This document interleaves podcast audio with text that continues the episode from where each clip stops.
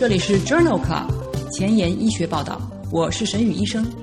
每周五天，每天半小时，只讨论最新的顶尖专科文献，介绍给感兴趣的同行们。Journal Club 是双周刊，分十个专科话题，这一周五天分别是心脏科、呼吸科、消化科、神经科和内分泌科。别忘了关注公众号，订阅我们的节目哦。早上好，今天特别开心。上星期还只有一千七百位朋友关注我的节目，这个星期已经涨到两千一百位朋友了。真的非常感谢你的收听和分享。正因为你的分享，我们的节目已经有越来越多的朋友关注了。分享带给知识真正的活力。如果你真的喜欢这个节目，不用给我点赞，继续去分享吧。今日头条：一、FDA 批准治疗 Cushing 综合症的新药。二、BMJ 杂志，妊娠期糖尿病患者十六年以后二型糖尿病的患病率比对照组高八点五倍。三、Science Advance 杂志，可监测血糖治疗糖网的隐形眼镜。这里是 Journal Club 前沿医学报道，内分泌科星期五。Endocrinology Friday，我是主播沈宇医生，精彩即将开始，不要走开哦。今天的新药研发板块呢，让我们来聊一聊治疗 Cushing 综合症的新药。奥西卓司他是一种新型的口服的十一 B 羟化酶和醛固酮合成酶的抑制剂，可以直接阻断肾上腺皮质醇的合成。用于治疗 Cushing 综合症，这是 FDA 批准的首个口服的十一贝塔羟化酶抑制剂。让我们来看一看这个新药的三期临床研究。研究名为 Link Three，发表在二零二零年八月的《Lancet Diabetes and Endocrinology》杂志上。这是一项前瞻性多中心开放标签的研究，入组了一百三十七人，平均年龄四十一岁，四分之三为女性。这些患者有的没有接受过垂体切除手术，有的接受过垂体切除手术以后，但并没有治愈。二十四小时皮质醇大于一点五倍正常上限。研究采用双盲随机停药，包括四个期。第一期，所有参与者服用开放标签的奥西卓司他，直至第十二周，每两周调整一次剂量，一直达到三十毫克 BID。第二个时期是第十三周到二十四周，继续使用奥西卓司他。第三个时期，二十六周开始双盲随机停药八周。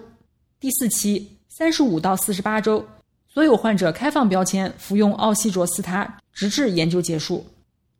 研究发现，在第三十四周，与随机停药组的百分之二十九的患者相比。随机服药组当中有百分之八十六的患者保持了完全缓解的状态，有一百三十七例患者在第十二周后完全缓解，皮质醇的浓度没有继续上升。这项研究认为，每天两次的奥西卓司他可以快速的降低平均二十四小时的皮质醇浓度，同时改善临床症状。今天的临床实践，让我们来聊一聊二型糖尿病的预防。二型糖尿病的高危人群呢，包括年龄大于等于四十五岁，有妊娠期糖尿病的病史，BMI 大于二十五，或者是有糖尿病家族史、久坐的生活方式、高血压、高血脂等等。预防糖尿病的方式呢，主要通过锻炼和减重、戒烟以及服用二甲双胍。其他用于预防糖尿病的药物，比如利拉鲁肽、比格列酮、阿卡波糖、维生素 D，都尚有争议。就这个有趣的话题呢，我进行了一下文献检索，近期发表了四篇关于维生素 D、咖啡、叶酸、维生素 B 六和维生素 B 十二是否可以预防糖尿病的文章，我们来一一解读一下。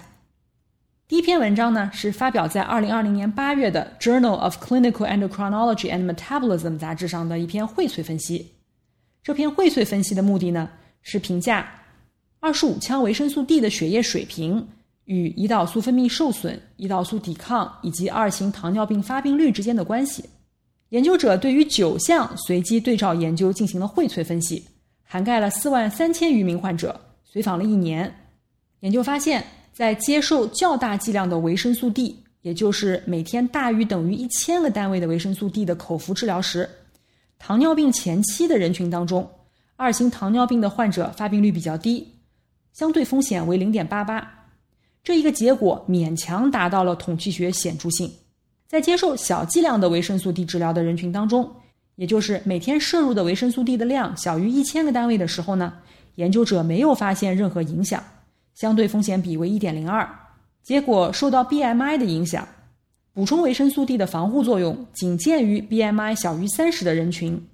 但是结果并不受限于年龄、性别、制剂以及用药前的二十五羟维生素 D 的水平。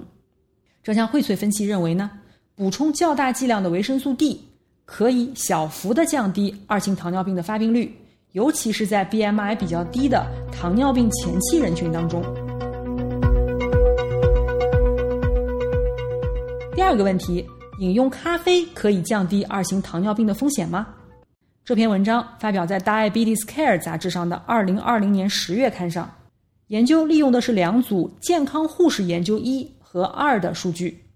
验证了。一千五百余名女性的血浆代谢物与咖啡摄入的关系，以及与糖尿病风险的前瞻性关联。在四百六十一种代谢物当中，与咖啡摄入量呈正相关的代谢物主要有葫芦巴碱、多酚代谢物以及咖啡因的代谢物；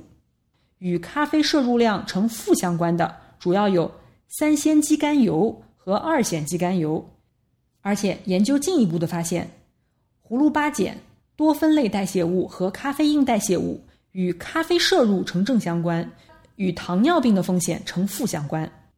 而研究当中发现的五种二酰基甘油和七种三酰基甘油与咖啡的摄入呈负相关，与糖尿病呈正相关。在含有咖啡因的咖啡和无因咖啡当中，结果是基本一致的。这项研究认为，咖啡的抗糖尿病的作用可能与脂类代谢相关。但是仍然需要进一步的研究进行证实。接下来第三个问题：红细胞的 N 六多不饱和脂肪酸、肠道菌群与二型糖尿病的发病率之间有关系吗？这项研究发表在二零二零年十月的《Diabetes Care》杂志上，是一项前瞻性的队列研究，讨论了肠道菌群在其中的潜在作用。来自浙江和广州的研究人员呢，招募了两千七百名非糖尿病患者，随访六点二年。在随访过程当中，有二百七十六人被诊断为了二型糖尿病。高水平的红细胞原亚麻酸，而不是亚油酸或者是花生四烯酸，与较高的二型糖尿病的发病率有关。原亚麻酸最高分位数的患者，糖尿病发病风险增加了百分之七十二，而且。肠道微生物的丰度和多样性显著的降低。这项研究认为，在中国人群当中，红细胞的原亚麻酸的相对浓度与二型糖尿病的发病率呈正相关，与肠道微生物菌群的丰度和多样性呈负相关。最后一个问题：叶酸、维生素 B 六和维生素 B 十二的摄入与年轻人糖尿病发病率之间有关系吗？这篇前瞻性的研究也是发表在《Diabetes Care》二零二零年十月刊上。这项研究一共招募了四千七百名没有糖尿病的人群，随访三十年。在这个过程当中，一共发生了六百五十五例糖尿病。调整混杂因素以后，研究发现叶酸摄入量与糖尿病发病率呈负相关，但是维生素 B 六和维生素 B 十二无关。叶酸摄入量最高的五分位数人群当中。糖尿病风险降低百分之三十，叶酸摄入量约与同型半胱氨酸水平、胰岛素水平和 C 反应蛋白的水平有关。这项前瞻性的研究认为，年轻的时候叶酸的摄入量与中年时期糖尿病的发病率呈负相关，这可能与同型半胱氨酸的水平、胰岛素敏感性和全身炎症有联系。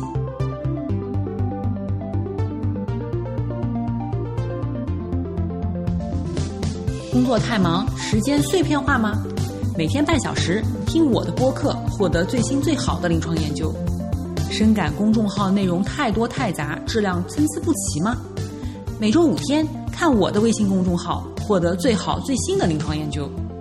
Journal Club 前沿医学报道，拉近科研和临床的距离。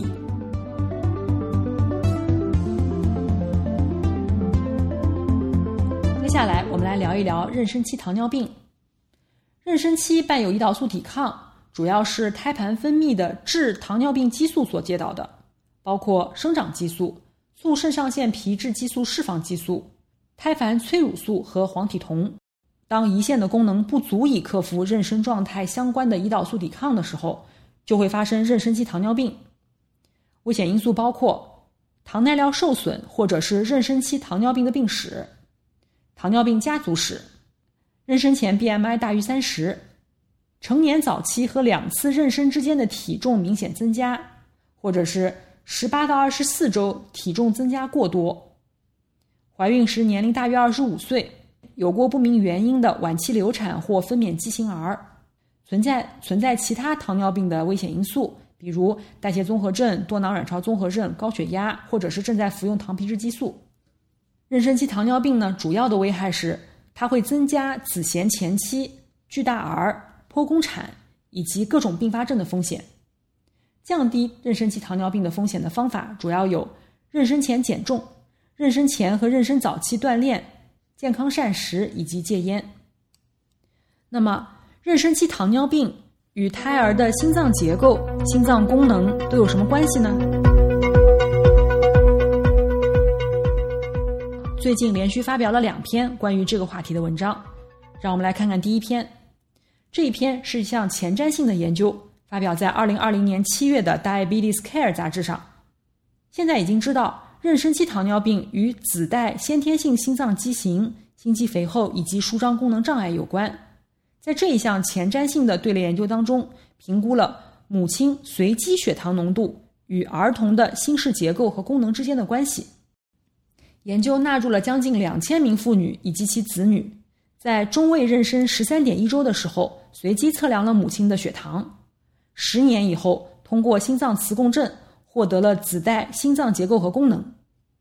经过多种因素调整以后，母亲血糖升高与儿童左心室质量较低有关系，而且与左心室舒张末容积降低有关。这种相关性呈剂量依赖的关系。母亲的血糖浓度与儿童期右心室舒张末容积以及左右心室射血分数没有显著的关系。研究认为，妊娠的前半部分。孕妇血糖升高与儿童左室质量和左室舒张末容积降低有关。第二篇文章发表在二零二零年十月份的《美国妇产科学杂志》上，这是一篇横断面研究，比较的是妊娠期糖尿病患者与正常孕妇之间胎儿在妊娠晚期的心血管功能。研究中纳入了一百六十一名患有妊娠期糖尿病的妇女。和四百八十三名妊娠正常的妇女，与对照组相比，妊娠期糖尿病的患者年龄比较大，BMI 值更高，孕期的体重增加比较少，婴儿出生体重比较轻。同时发现，妊娠期糖尿病的妇女左室舒张和收缩功能比较弱，但是未达到临床心功能障碍的诊断标准。两组之间血流动力学指标和左心室质量没有差异。相应的，胎儿球形心脏比较多，主要表现为左右心室球形指数增高，整体的纵向左右心室收缩功能指数降低。因此，这项横断面研究认为，妊娠期糖尿病妇女当中，母亲和胎儿都存在着亚临床的心脏变化。众所周知，妊娠期糖尿病是二型糖尿病的高危因素。在产后进行糖耐量筛查十分重要。虽然建议妊娠期糖尿病的妇女在产后四到十二周进行此实验，但是依从性很差。在二零二零年九月的《美国妇产科学杂志》上发表一篇研究，旨在比较产后两天和产后四到十二周糖耐量实验对于诊断妊娠期糖尿病妇女产后一年的糖尿病的预测价值。在这个研究当中，纳入了三百名妊娠期糖尿病的妇女，随访一年。在分娩一年左右，有百分之三十五的患者存在葡萄糖代谢受损，百分之四的患者患有糖尿病，其中一半肥胖，一半在妊娠期通过药物控制血糖。在研究当中发现，产后两天或者是产后四到十二周糖耐量实验的结果，对于产后一年糖代谢受损方面的预测价值没有显著性差异。敏感性分别为百分之四十六和百分之三十六，特异性分别为百分之七十九和百分之八十四，阳性预测值百分之五十二到百分之五十三，阴性预测值百分之七十五到百分之七十二。因此，研究认为，产后两天与产后四到十二周进行糖耐量实验，在预测产后一年的糖耐量受损和糖尿病发病率方面有相似的诊断价值，而且依从性更好。应该考虑改变产后葡萄糖耐量实验的时间。在二零二零年五月份的 BMJ 杂志上发表的一项荟萃分析，对于妊娠期糖尿病的女性将来患二型糖尿病的风险进行了具体的估算。研究一共纳入了六万八千例妊娠期糖尿病的妇女，以及一百三十万例妊娠期血糖正常的女性。这项荟萃分析纳入了七项研究，平均随访十六年。在这十六年当中，有百分之十六点二的妊娠期糖尿病女性。以及百分之一点九的对照组女性被诊断为了二型糖尿病。妊娠期糖尿病的妇女相对对照组而言，糖尿病的发病率约为八点五倍。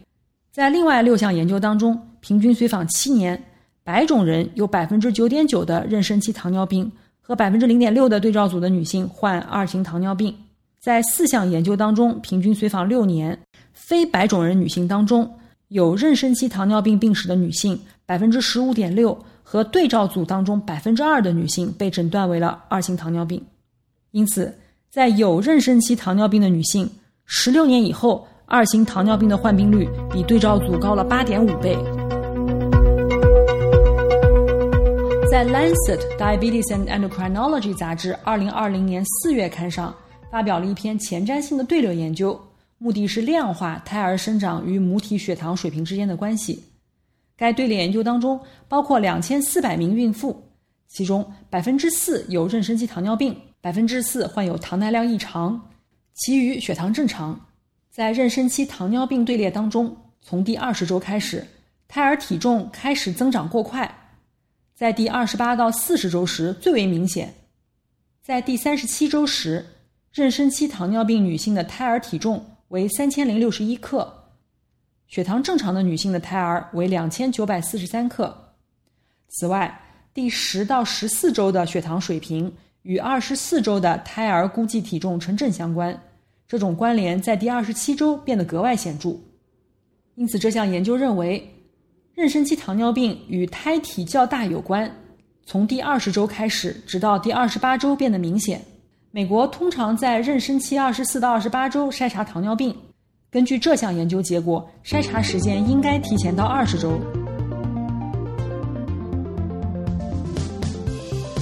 英文不好，找医学文献如大海捞针，没有头绪吗？每天半小时，我把文献精华翻译成中文带给你。工作太忙，没时间看研究进展，导致写课题没有 idea 吗？每周五天，我只和你讨论最新最好的临床研究。Journal Club。前沿医学报道，拉近科研和临床的距离。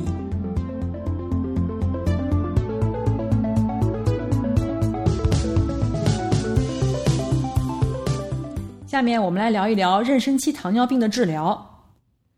妊娠期糖尿病的治疗呢，主要包括合理膳食、运动、定期检测血糖和尿酮体以及药物治疗。药物治疗包括胰岛素、二甲双胍或者是格列本脲。最近连续发表了两篇关于二甲双胍治疗妊娠期糖尿病的文章，让我们来仔细看一下。第一篇是二零二零年十月份发表在《Lancet》子刊《Lancet Diabetes and Endocrinology》上面的，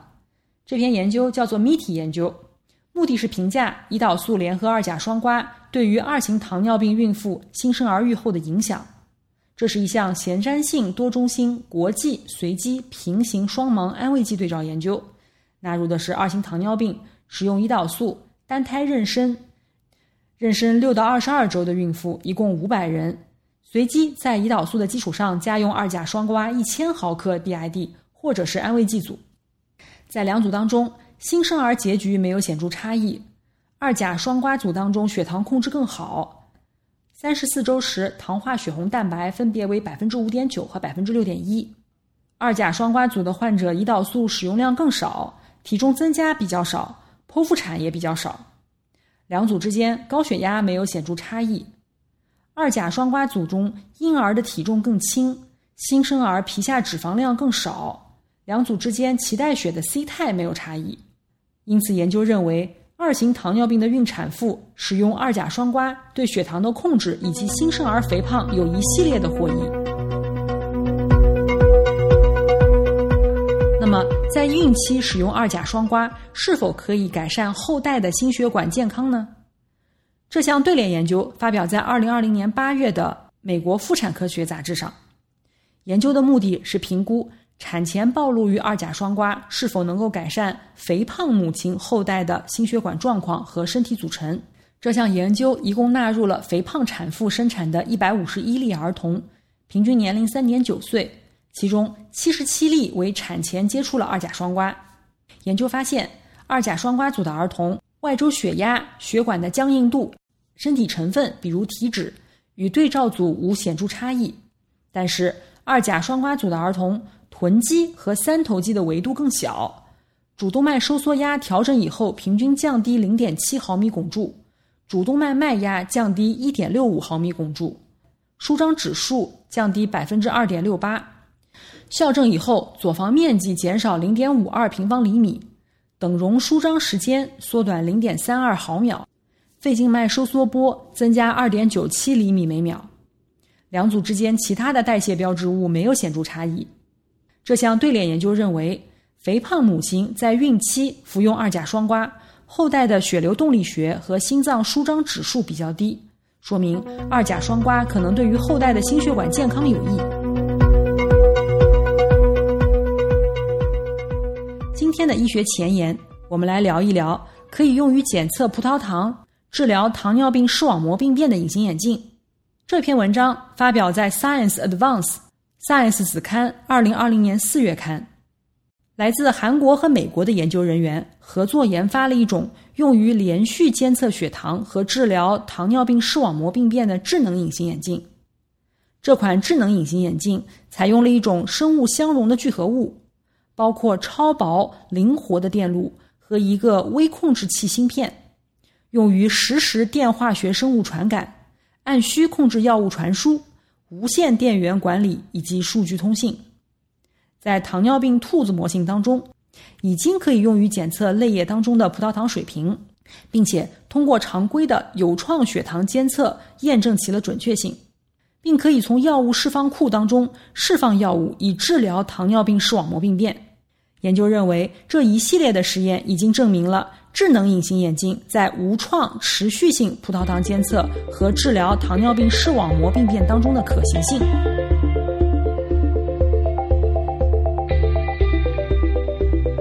今天就聊到这里了，听完之后是不是有一点点小收获，有一点点小想法呢？是不是有一点点想和志同道合的朋友讨论一下呢？那就去我的公众号里面扫码进入微博 Journal Club 前沿医学报道留言讨论吧。今天的一点点感悟，可能就会成为明天的课题哦。我们的节目在微信、微博、喜马拉雅上同步更新，下周精彩继续。周一是免疫科专题，不见不散哦。